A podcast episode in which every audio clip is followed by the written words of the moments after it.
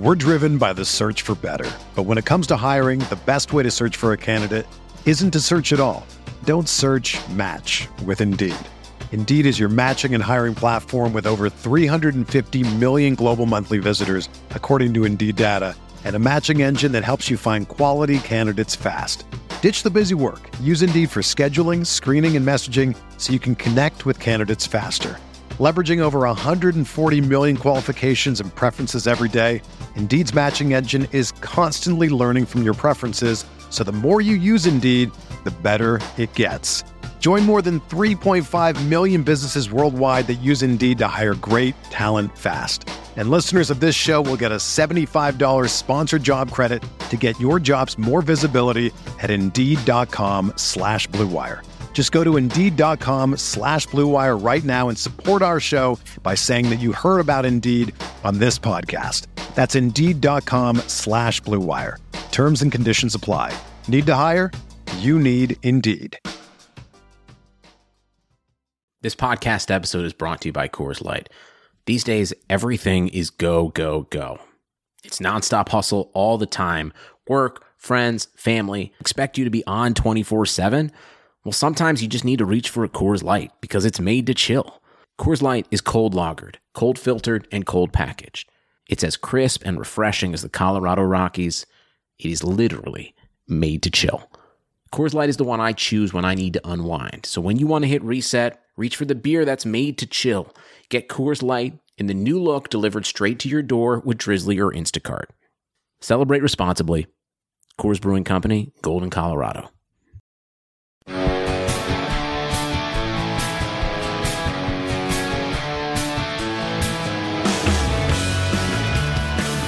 Welcome, everyone, to the third edition of Big Blue Banter, a relatively new Giants podcast that aims to dive into the X's and O's. That's what I love. That's what my co host, Nick Turchin, loves to do. And we're going to take an analytical look from a game tape standpoint, Nick's specialty, and at every single player on the Giants roster. We're not just talking the starters, we're not just talking Odell Beckham Jr. and Saquon Barkley. Our goal is to break down everyone. And today I'm excited because this is our training camp preview. We're going to feature three of my favorite position battles heading into training camp. Three battles I think will shape this Giants 2018 season. We're going to dive into another Pat Shurmur offensive concept. We're going to talk Janoris Jenkins and what went down yesterday, everything I know now because it's the elephant in the room. And of course, we're going to touch a little bit on the Odell Beckham Jr. potential for a holdout. This is Big Blue Banter. Let's get this rolling. I'm going to throw it now to Nick. How's it going, Nick? Pretty good. Pretty good. Uh, alive and good as always. That's always good to be alive at this time of the year, especially. yeah, very slow in June. Twitter is dead if you haven't noticed. It's like unbelievably quiet out there. it is unbelievably quiet uh, out there right now. This is the time of the year where fans are even taking a break from the NFL, the only time of the year. But we're still here because we know training camp is on the way and we want to give you a preview of that. So we're going to jump right in. But but start, but first, of course, we have to start with the news, the elephant in the room, the Janoris Jenkins situation. So yesterday, uh, at about 5 p.m., it was revealed that police in the Fairlawn area of New Jersey discovered a dead body in the home of Janoris Jenkins. However, Janoris Jenkins was not in the state at the time. He has not been in the state since the end of June minicamp on the 15th. He uh, has two houses. His other home is in Florida, where he's originally from. He was there. Um, hasn't been home in a while. So as of now, he's not a suspect at all. He's not a person of interest. However, the body found was a friend of Janoris Jenkins and of his family. Um, Janoris Jenkins' family had been living in his Fairlawn house uh, when he was away. Not positive he was if they were also living there uh, when he was, uh, you know, when he's in town, when he's playing for the Giants, when he's in New Jersey. But the most recent update we do have on this is that the police have now identified Janoris' brother William, a 34 year old man, as a person of interest in this case, not a suspect, not a suspect, but a person of interest. Janoris has reportedly, at least according to Josina Anderson of ESPN, feels okay with the situation. Uh, he is not, like I said, a person of interest at all, not a suspect. The Giants and his lawyers have advised him just stay in Florida. He obviously was not around for whatever went down. And those are the details we have now on the situation. It's a terrible tragedy. I do not want to, you know, speculate on anything here. I do not really want to make any opinions about the situation because remember, in the end, this is a case of a man who passed away, uh, a young man who passed away um, in the home of Janoris Jenkins. But for now, uh, I would not worry about this too much if I was Giants fans. I would wait for the details to come out. We did see a video of Janoris's neighbor uh, in Fairlawn, and she she uh, I'm blanking on her name right now, but she basically said Janoris has been a perfect neighbor since moving in. Really polite, really helpful uh, in the community, in the neighborhood. So as of now, I don't think there's anything to worry about. Nick, did you want to add anything on that, or can we jump uh, right into the good stuff? I think we can jump into the good stuff. I mean, this just touches a little bit on, on the depth of the secondary, but again, we'll get into that later. And, and there is no issues on the depth now as as in regards to Janoris. It's just more about longer term. Like you know, we have two very good cornerbacks now, but behind that is a question mark. Right, and I did an article today actually that uh, I made the point that the the, the headline of the article is cornerback is a position that could be the Giants' fatal flaw in 2018, and I'm not going to dive into too much of that at this time. You can check it out on Giants and 247sports.com. It really dives into what I really started to think about once this Janoris Jenkins, uh, you know, incident came out, and I wondered, hey, what can the Giants compete if Jenkins is in fact suspended? And the answer is no. Um, even if Jenkins is going to play, and we'll again we'll dive into this another time. But even if Jenkins is going to play, there's two key issues to worry about with this Giants cornerback position. And those issues are, in fact, one, the depth of the cornerback position, because behind Janoris Jenkins and Eli Apple, the Giants are lacking depth. There's no doubt about it. And then the other thing to worry about is the nickel cornerback position, which we'll touch on another time, currently occupied by William Gay. But for now, we're going to dive into another position in the secondary, and that's the deep safety role, something a lot of people are worried about, and for good reason. And I want to throw it to Nick and ask if Darian Thompson can potentially emerge as a post type sleeper. Thompson entering year three, former third round pick, was a ball hawk at Boise State. Injuries have limited him until this point in his career. What are your thoughts? Can he be a post hype sleeper? Yeah, you know, I did a fair amount of, of work of Darian Thompson and actually have a piece that's going to hit in uh, pretty soon, I guess is the way to say it, um, over at uh, over at something I'll talk about later at the end of the podcast for where I was recently brought on. Uh, but anyway, uh, real quick on the breakdown on Darian, uh, you know, very good uh, getting downhill against short passes and intermediate routes. can take really good angles. Um, has is not a real thumper, but generally a good fundamental fundamental tackler. Uh, if he doesn't get the hip or the thigh, he's going to get the legs. Um, you know, against the run, he plays with great closure to the ball to the ball carrier. Uh, you know, in that five to ten yard space, he doesn't hesitate most of the time and has good football intelligence. He actually had a 29 on the Wonderlic too. Did you know that he's a pretty smart guy? So in terms of recognition, um, he's seeing some good things there. Um, as a blitzer, I like him as a blitzer. Uh, uh, you know, and from around the line of scrimmage, he closes in pretty pretty nicely on the quarterback and has the ability to shed blockers or uh, yeah blockers on the way to the quarterback. So really featured a lot of that through two games in 2016 um, before his injury. It was ended up being a Lisfranc injury after um, after two to three weeks, I believe, on the bench uh, as he was kind of nursing his foot. Um, so anyway, the reason why I'm jumping into this is that's most of what he can do. If you notice, that's not a ton of, not many deep safety traits. Uh, he certainly um, was a ball hawk in college with 19 interceptions. Uh, so his issues, though, what what he kind of struggles with um, is he doesn't have a great initial burst. Uh, many guys want to look at his 40 time and criticize that. I would more look at his play speed. His play speed is not tremendous. It's kind of average. And that's fine if you have good processing, good mental processing to stay ahead of things. It's when he doesn't and when guys get behind him or press him vertically that he kind of can get into a difficult position. And i think giants fans are going to know that through through watching the film through, through through 2017 that there are you know a fair amount of examples here. He looks a little lost in coverage at times. Uh, you know i have a few notes here about you know he opens to the wrong side just really kind of almost like rookie mistakes and rookie fundamentals that he's still working through. And i think that's a big part of uh, i think that's a big part of where he is in the process now is is is still a work in process to to to get there. I do think though, in terms of a fit, um, I think that he will. Uh, I think that he's. I think he's going to play a lot because his uh, for for him around the line of scrimmage and for him in kind of out of a two deep look where he's basically a middle range safety or a robber safety, whether it be cover three um, in, a, in a buzz role as a buzzing safety or cover one robber role um, where he's kind of moved up I think that's a real good spot for him because of his of his high of his high kind of football intelligence. Uh, but something in terms of patrolling the, the deep safety right now, it's it's still a work in progress.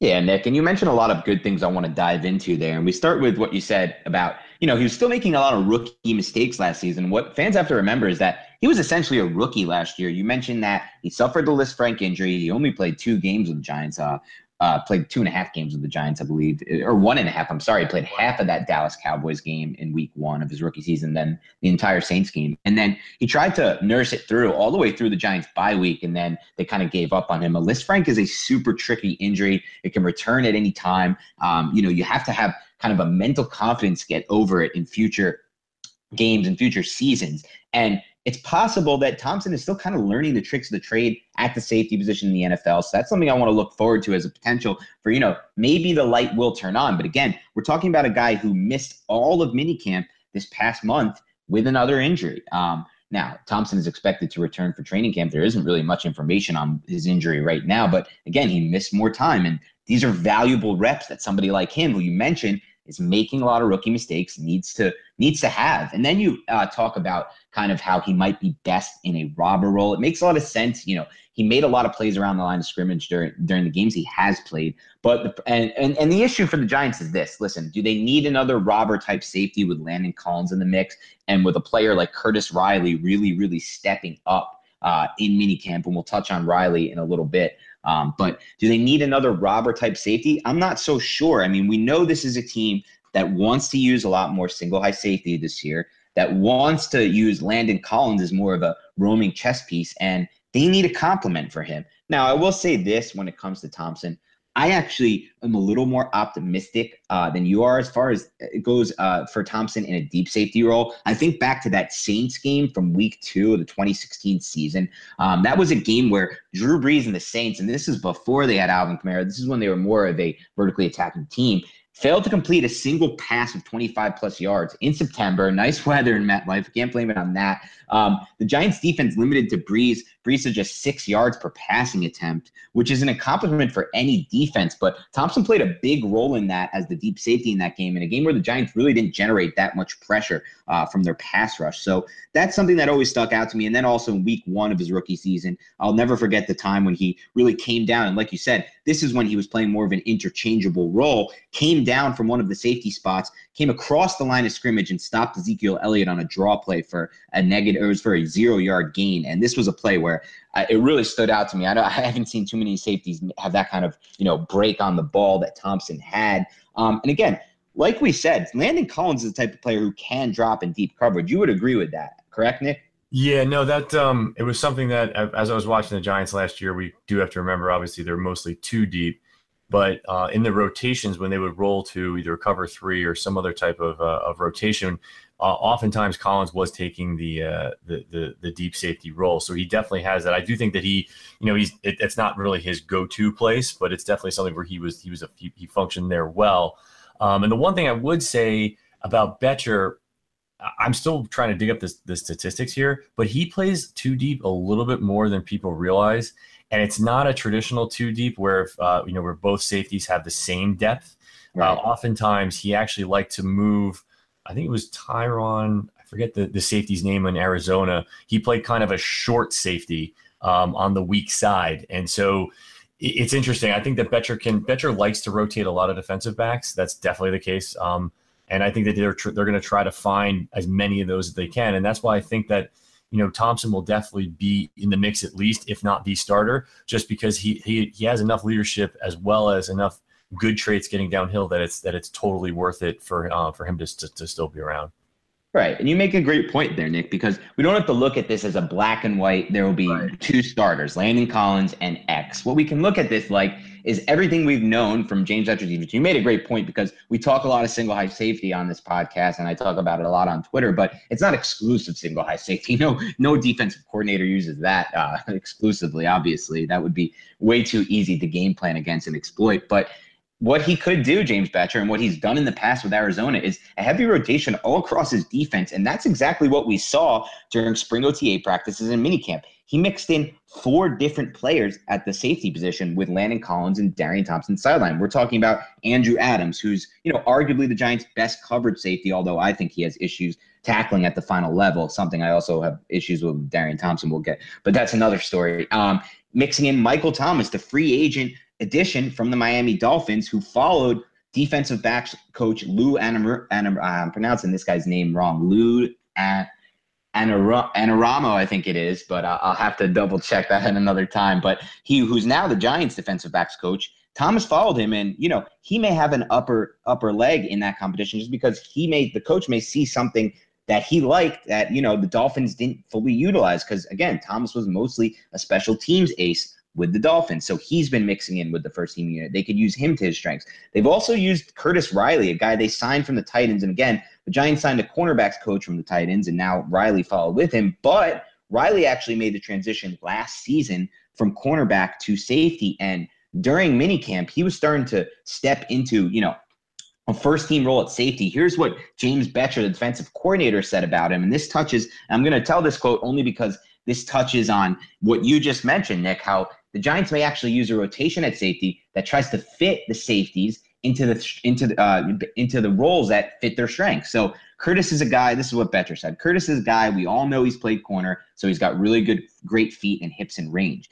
And the thing I'm probably most proud of him about is how he's picked it up playing safety because that's a change. You go from playing outside and you go to inside. So he's already talking about going to inside, so more of a nickel back slot role. And some of the checks and the communications in one minute you're put you're in the post, the next minute you're down, or playing in the half field, or you're blitzing off the edge. And some of the duties that our safeties have to handle here, like those specifically, he's done a really nice job with that. So I'm excited for him. Getting to training camp and he's competing to work with that first team unit and grow over these last two months. So again, the thing I take away from that mostly is that he's been using Riley in a specific role. And that's something we talked about all offseason, Nick, uh, with this new change in the coaching staff from guys like Steve Spagnuolo and Ben McAdoo to Pat Shurmur and James Bettcher, guys, coaches who, instead of trying to fit a square peg into a round hole, these are coaches who look at the talent that they have on the roster and then try to fit their scheme around it. So I think that's what we're going to see at that safety position. That should be really interesting. And I think both me and Nick, if we had to make a prediction now,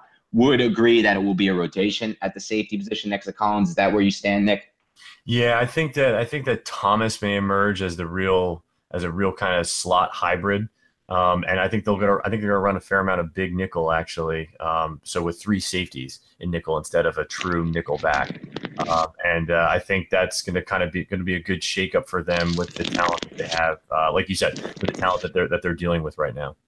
Yeah, of course. And they're not, we always knew this is a team that had three wins last season. They were never going to be able to fix every single hole in one offseason, but they don't have to. I mean, we have teams that, you know, go on runs in the NFL that have glaring weaknesses. The Jaguars had glaring weaknesses last season, but still made a run because they were really, really good at what they did, at the few things they did. So we're going to actually uh, shift over now to another training camp battle I'm super excited about. And that's for this number three wide receiver role. Um, and right now, the front runners are Cody Latimer, the free agent acquisition from the Denver Broncos, a guy who was a former second round pick, and Hunter Sharp, another former Broncos player the Giants actually had last season and actually started in week 17 for the Giants uh, in their win over the Washington Redskins. I'm going to throw it to you, Nick, first. What have you seen from these players? And I'll talk a little about, bit about what I saw from them in spring OTAs and minicamp.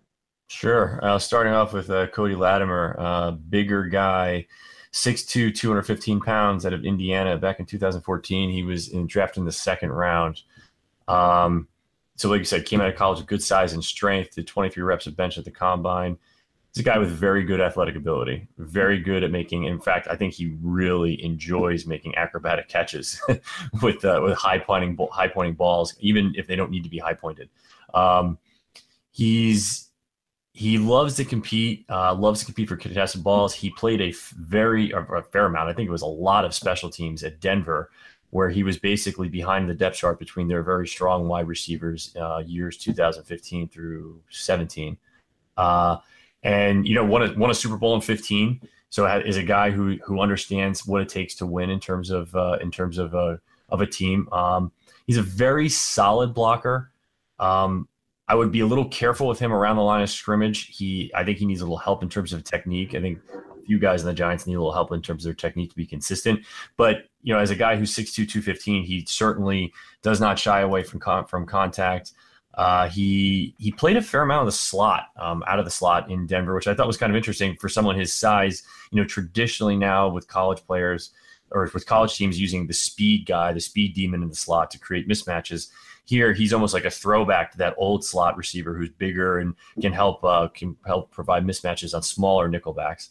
Um, and you know, guys like Waldman, Matt Waldman, uh, compared him to a slower Keenan Allen. I don't know if I really agree with that. I kind of more like like Kenny Britt, uh, but not as flashy. And the big question I think people would have at, at, up to this point is like, you know, you know, Nick, you've you complimented pretty good. What was the deal if he played with Peyton Manning? How come he kind of, you know, was not, he didn't have a big role in that team?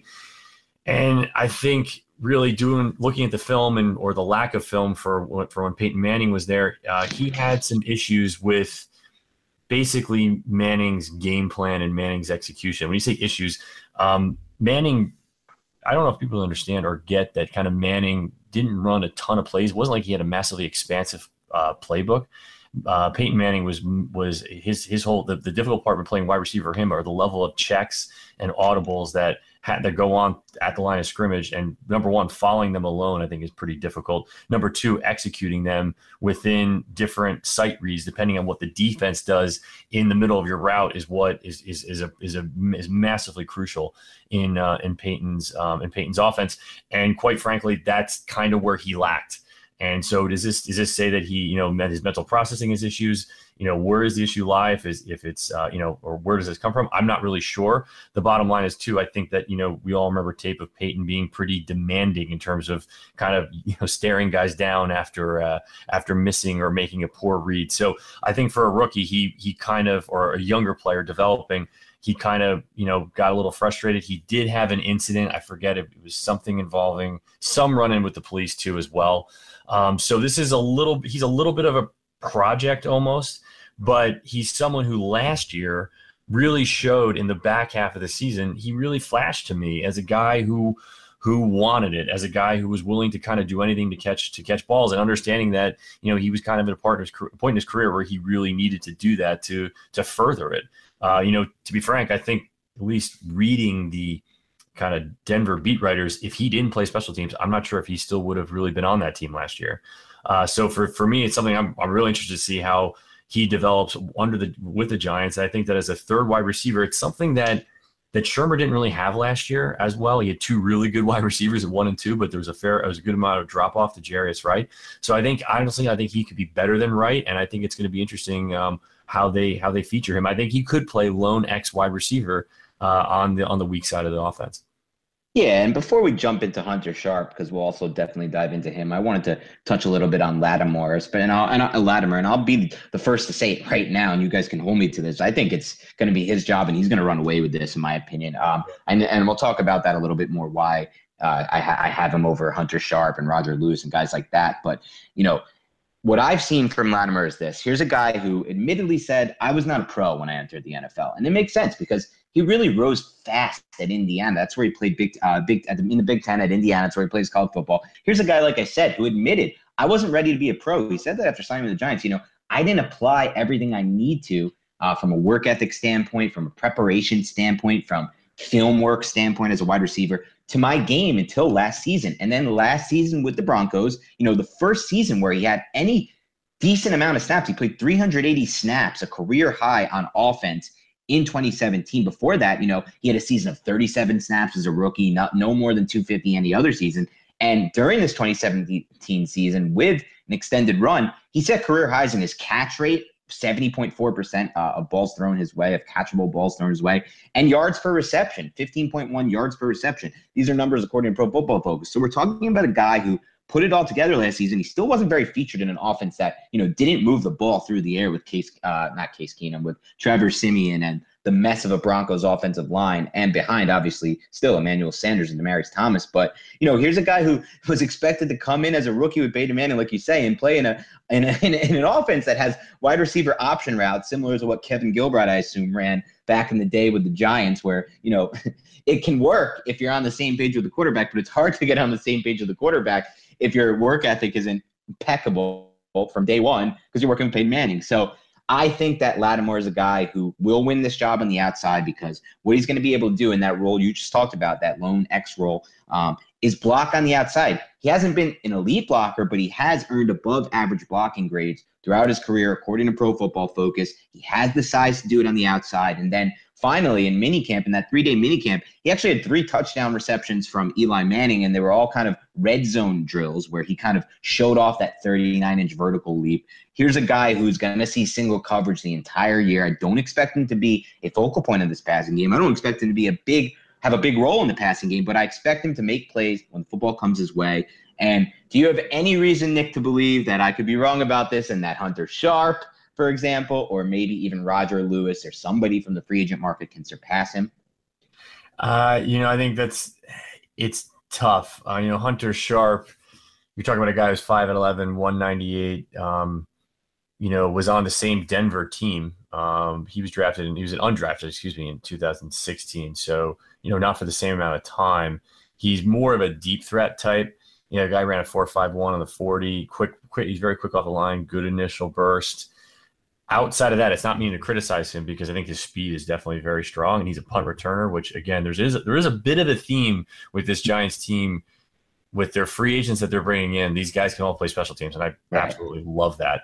Um, and uh, but uh, getting back to Hunter Sharp for a second, you know, the same type of guy. He's a good blocker, not a great blocker, uh, but his size to me is is, is an issue. Not just the 5'11, 198, but the way he plays within that.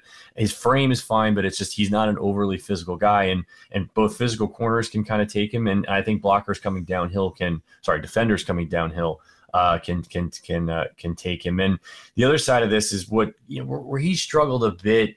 Um, it's almost a little bit like Russell, like Shepard, uh, like Russell right uh, in terms of being a smaller guy that in traffic he, his hands are not unbelievable, and a guy like that needs to needs to needs to catch the ball. And so what you saw with the, with the Denver film from last year, where he did play a fair amount um, last year, uh, just you know some drops that you know you want you want to see completed. You know tough catches that you want him to be your guy. And so for for me, Hunter Sharp, I'm looking at maybe a wide receiver five, wide receiver four, kind of best case um, with Shepard ahead of him at, at this point. And again, oh, yeah.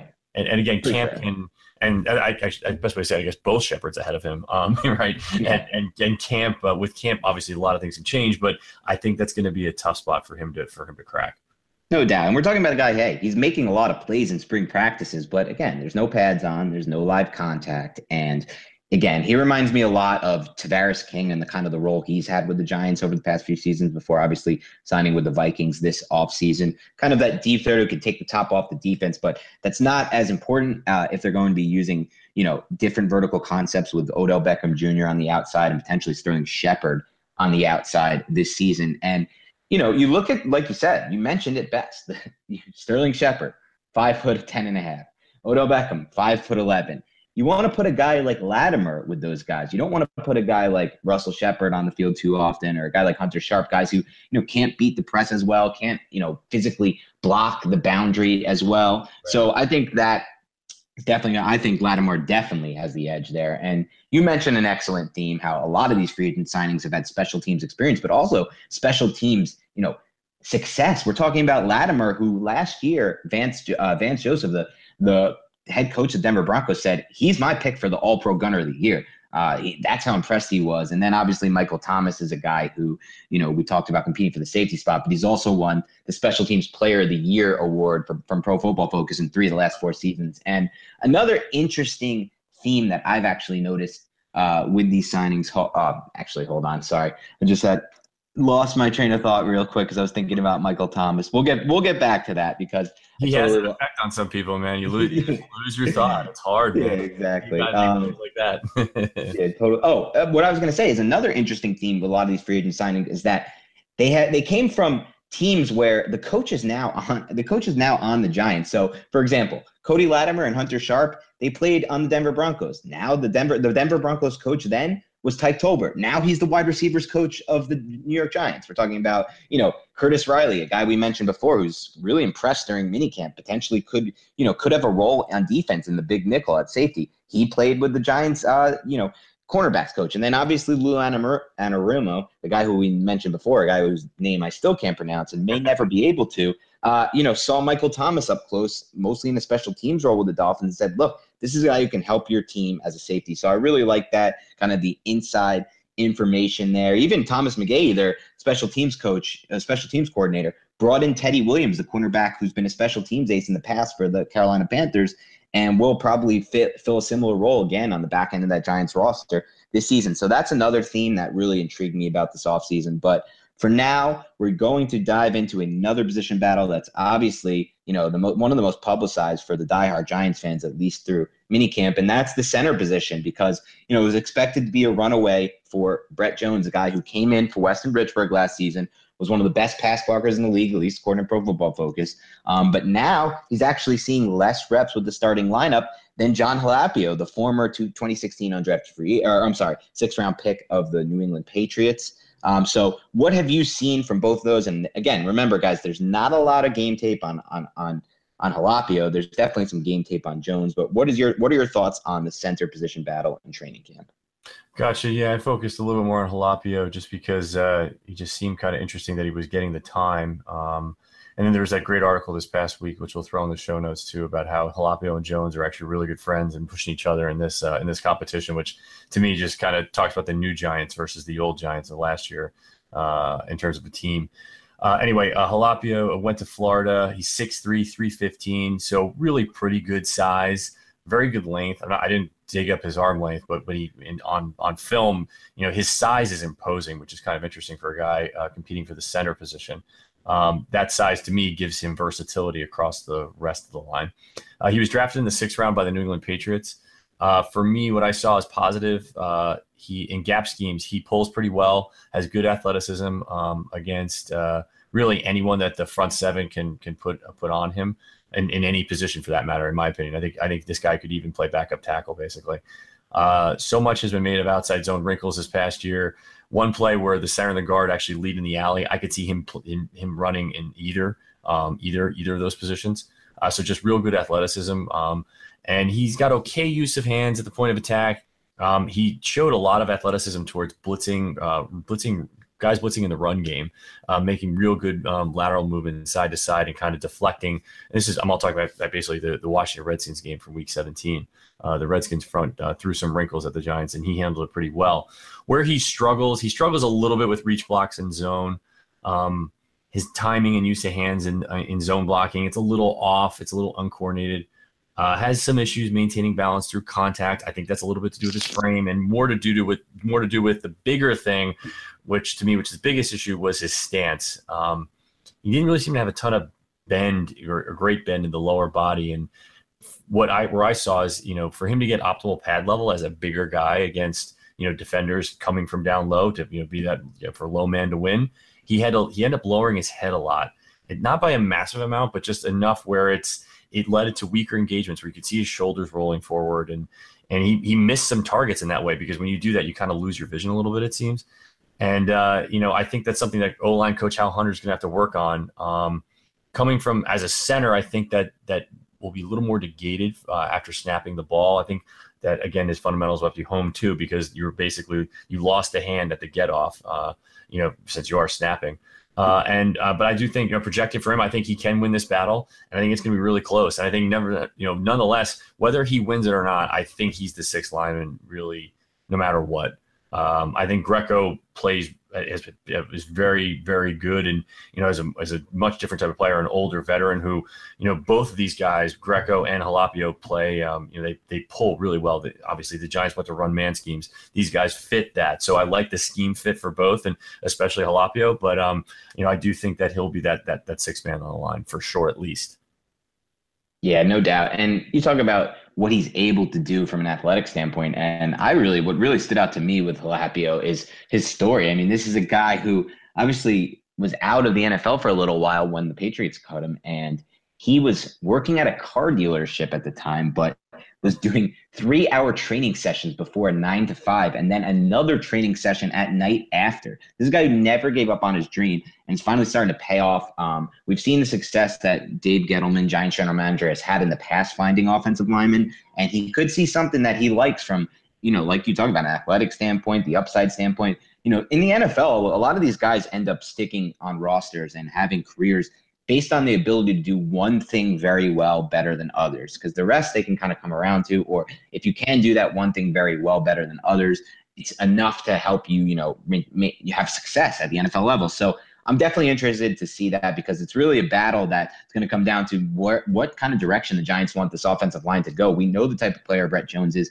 We know the type of player jon Halapio is. They're very different uh, options at center. Um, and I actually think you're right. He's going to make the roster regardless. Both players will make the roster regardless. But I do think that personally, I think that there's only one roster spot even open uh, for this offensive line. And we can touch a little bit more on this as we move forward through the offseason. But as of now, I think that both Halapio Jones, and Greco are really locked for this roster. I think what it's going to come down to is that eighth and final offensive line spot is either going to be Chad Wheeler or the former out of USC, obviously uh, from last offseason, or a guy they sign in camp, you know, a, a, veteran to play that to fill that swing tackle role.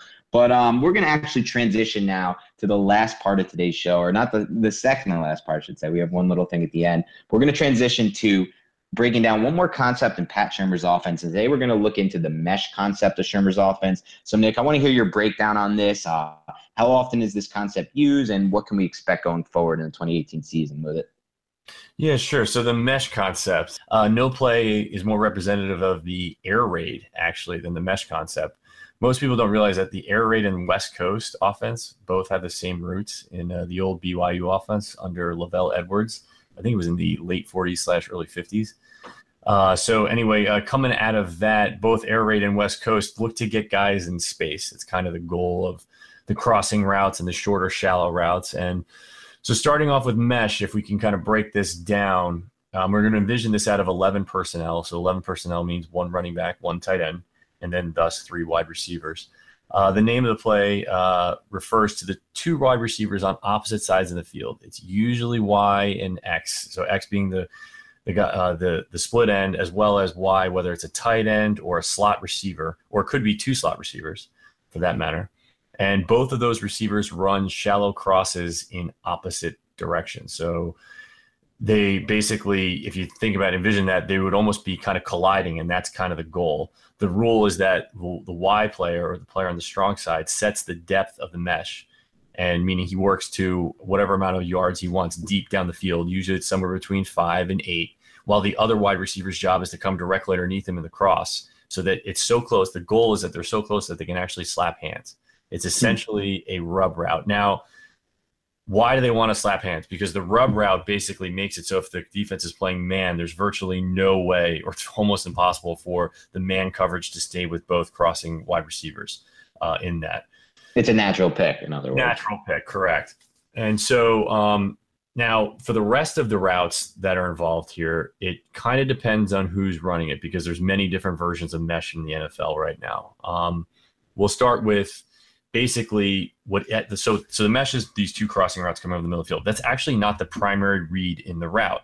The Z wide receiver is the primary read or an alert read uh, in in both cases, depending what he's doing. He's usually either running a deep post or a deep corner or a deep out route. So for the Giants, if you can imagine the Z wide receiver, we're talking about OBJ. And basically, it's kind of Manning's job to see what the coverage is and see if he likes that deep safety throw, which he honestly this year he may. Um, and we're, so we're talking about a you know 15, 20 yard post route down the field. Uh, the second read usually is what the running back does, and this is where it gets really interesting and kind of a big reason why I picked this um, this play to break down. The running back traditionally runs, in my opinion, traditionally runs a wheel route or a rail route, and so you're talking about, and most of the time this run out of shotgun doesn't have to be with the running back coming from the backfield, getting uh, pressing horizontally, making that coverage, whether it's zone or man, usually a linebacker or safety, come out wide and then going north. And with new running back Saquon Barkley running that route, that's that it's going to be pretty devastating. And we know that we've seen that in practice. It's been talked about on Twitter, and guys like Dan have been all over it. Where you know Barkley's flashing in this in this route, and that's usually the second read. And again, it could be the primary in some offenses. Um, and so those two parts, those two dynamics actually are pretty deadly within the concept itself. And, you know, many people would ask, okay, so what's kind of the point of the mesh? The mesh is almost like a, a visual distractor to zone players. by these two players crossing the eye lines of the, of the zone. And then in man, it's to provide the third read in the uh, the third read for the quarterback, or sometimes the second read, which is one of those crossers to the strong side of the field, um, is going to be open. I'm not say no matter what, it's very hard to defend that that that wide receiver at that point, especially if the quarterback rolls that way just a touch. Uh, so you see three good options. It is a full five player read the um, like I said, the the last route in this or the last part of this would be, you know, oftentimes something over the middle after the two crossers go through the zone. So the Eagles, for example, uh, in the Super Bowl where they ran this a lot, I think it was over nine times actually. Their um, their other their their other guy ran basically a sit route, which is a diagonal route going to the middle of the field where he turns and sits in the wake of space created by the two crossers uh, coming in, coming past each other. Um, I think it's pretty devastating to uh, to really any coverage. Many guys um, make the point that against cover two, it's a little difficult because cover two is two on two over and either four or five underneath defenders, and those guys are kind of right where the mesh is, and they're not going to be just not going to be uh, following um, the. Uh, or trailing the, uh, the the crossers. So cover two, it's a little bit of a headache against cover two, but I still think that sit route in cover two is very very uh, deadly. And against everything else, I think it's tough. Against man, I think it's tough. I think this is a route where I think if the defense knew it was coming, kind of like how teams did with the Eagles because they ran it so much in the playoffs, it's still difficult to stop even within that.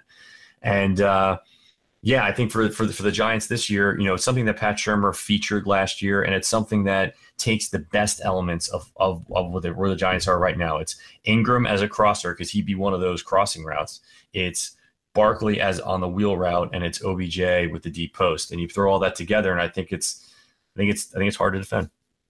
Right. And you think about all the different variations of this route. Like, so you can use Ingram as the crosser, Shepard as a crosser. You can use Ellison or Adams or whoever is in, you know, or, if they're going three receivers, Latimer to sit in that uh, that almost that stop route you talked about when once it clears out or you can really use ingram to sit in that zone if you know if teams are playing the cover two like you said but even when teams are dropping in cover two it's still going to be difficult to defend Saquon Barkley on the wheel route because we've seen it all throughout practice. Barkley's destroyed Olivier Vernon and Kareem Martin, the Giants' two outside linebackers. And against all these teams that play 3 4, it's going to be really difficult to contain Barkley on this wheel route. And then you also just talk about, you know, teams used the cover two against the Giants an incredible amount last season, basically all game because they didn't, they, you know, they dared the Giants to run. Is that going to be so easy this season with Will Hernandez, Nate Solder, maybe Jon Halapio in the middle, um, you know, Patrick Omameh, an extra blocker and Ellison, and then Saquon Barkley in the run game? I don't think it's going to be as easy to just sit and drop and cover two like teams have in the past. So I'm not as worried, you know, about the cover two, you know, you know, kind of stymieing this route to say uh, or this route concept to say, but I'm very excited hearing about that because I saw it work all, you know, not only with the Eagles but with Pat Shurmur and the Vikings. This is something I constantly, even myself, notice, and I don't have the same kind of, you know, game film advanced view of the game as you do, Nick. I'll admit that. I'll be the first to admit that. But I saw, I, you know, this is something I noted right away when the Giants first hired Shurmur. So and something to be very excited about moving forward with this Giants offense. And did you want to touch on anything more with that, or should we should we get to the last uh, aspect of the show? The other side of it too, I think that's an interesting thing you bring up with um, with guys playing two deep against Eli. Teams definitely, I've seen it on, I've seen a few examples. Teams like to do that to Eli because he gets you can kind of confuse him a little bit. Cover two deep can rotate into a lot of different coverages, and I don't mean right. to go on a tangent here, but what no, we love it. But what's, but what's interesting is this year with Shurmur with so many predefined reads, I think that's going to take a lot of that away because he's going to have a, a, pretty clear defined way of, of doing things pre-snap, kind of no matter what teams do at the snap. And that's where you know it, it, you're simplifying things for your players and allowing them to play by hoping or getting allowing your players to get into space to make plays. It's different than kind of relying on three and five step drops, quick drops to beat teams to the punch almost. I guess is kind of a good way to summarize what McAdoo was doing. So I, it's interesting. I, I, noted on film last year that it, that two deep against Manning, he kind of was always a little uneasy. And you know, I think that this is something where yeah, this doesn't match up great for mesh, but like we said, it's like there are other answers here that you know are in the progression that that that he can find because he's gonna he's gonna be in a much different position. Yeah, and Nick, definitely never cut yourself off again because that was my favorite point you made on this whole podcast because that's exactly what you were right about. McAdoo's whole concept of his offense was beat the team to the punch. And in that situation, if defense does a good job of disguising their coverage and making a quick change post snap, uh, you know, it could lead to an interception from Eli Manning, an errant pass, just because, you know, that's the style of the offense. Three and five step drops, get the ball out quick. Five or six sometimes. Well, not not six. It was about five receivers running routes. That was the old McAdoo offense. He very rarely used an extra player in pass protection. He almost always used his running backs on pass routes and almost never, if ever, used max protection. And that's all going to change with Shurmur as well. Like you said, more defined reads, a different style of offense that really relies less on getting the ball out quick. And like you said, I, I like I like what you just said there, beating the defense to the punch, because that's not really a good style for moving an offense. We've seen you know, even the Packers offense struggle in Mike McCarthy's scheme with this, with a guy like Aaron Rodgers at quarterback, and that should really never happen. So before we close out the show, I just wanted to give a little quick hot take on the Odell Beckham Jr. potential holdout. There's been one anonymous report suggesting Beckham could hold out in training camp, although Beckham himself said, I will not be holding out. Last offseason, after Beckham skipped voluntary, I repeat, voluntary OTAs, before returning for last season's mini camp, he said, I have no interest in ever holding out. I've seen what play I've seen it happen with players before, and it has very little to no progress. Um, you don't gain anything by holding out. I'm not the type of player who hold out. So I'm going to choose to believe Beckham's ex- exact words rather than an anonymous report. I hope you guys do too. I don't see any chance of Beckham holding out. And you know, you think back to the last time this happened with the Giants, and that was the 2008 season after the 2007 Super Bowl, when Plaxico Burress wanted a new deal because he was set to make like three, 10 million over the next three years. These are old, old school NFL contracts back in 2008. Also, the Giants signed Plax like one of the greatest free agent bargains ever. That was still during Accorsi's run as general manager. Um,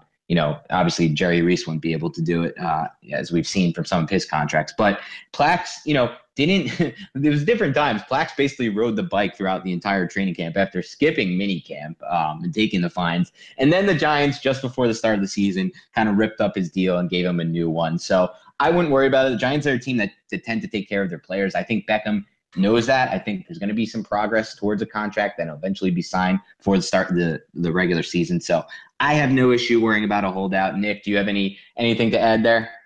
You know, I uh, yeah, a little, but uh, I actually wrote a piece um, and inside the pylon, and my goal right you know, this was maybe three or four months ago my goal was to dig up the film for giants fans that would kind of say hey like obj is a great player but if he happens to get traded it's okay because and i went right. in, i went into that with that goal and after watching his tape it was especially in the fit with pat shurmur's offense it was so just hands down like of course this guy's going to want to be there and of course pat shurmur is going to want him there. It was such kind of like a it's just a really easy match for a guy like that and it adds another element that shurmur hasn't had. Business side works itself out longer term i don't know but this from a schematic fit perspective it's harder to find a better a better guy a better receiver to be honest. Excuse me. So you know I, I think that you know i think that's i agree. I really tend to agree.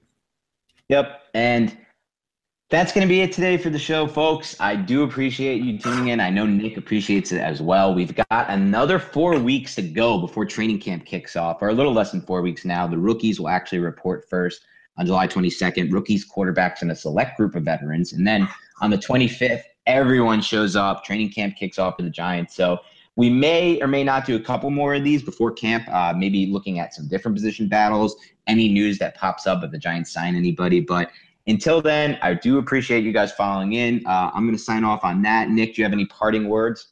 Uh, no, um, I kind of alluded earlier in the introduction. Um, I actually was just uh, picked up at cover1.net uh, to write exclusively for the Giants, X's and O's. Um, so that'll start basically this week pretty soon. my first topic is Darian Thompson.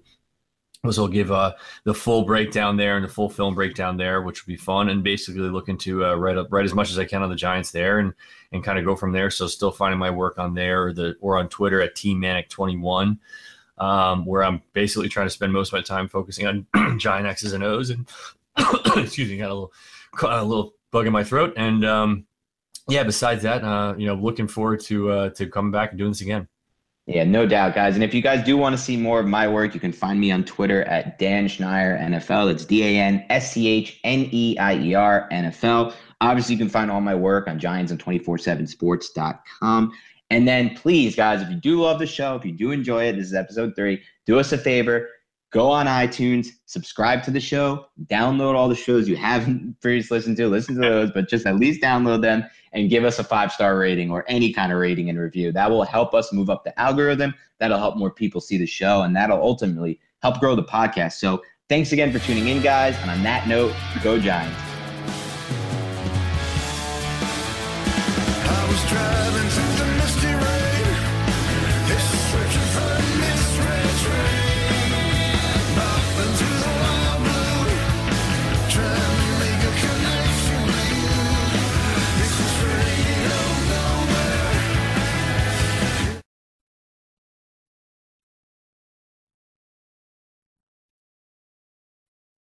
It's happening daily. We're being conned by the institutions we used to trust. The mainstream media is distracting us with meaningless headlines instead of focusing on the harsh realities facing American families. Time is short before something big happens, and that's why so many folks are preparing. They're becoming self reliant by investing in emergency food storage from My Patriot Supply. Go to mypatriotsupply.com and secure four week emergency food kits for each member of your family. Each kit contains tasty breakfasts, lunches, and dinners, averaging over 2,000 calories per day. Save $50 on each four week food kit you purchase. Plus, get free shipping on Ready Hour four week emergency food kits. You're not ready if it's not Ready Hour foods. At My Patriot Supply, you can also get solar power generators, water filtration units, heirloom seeds, and survival gear. Order by 3 p.m., and your unmarked boxes ship the same day. Shop MyPatriotSupply.com today mypatriotsupply.com.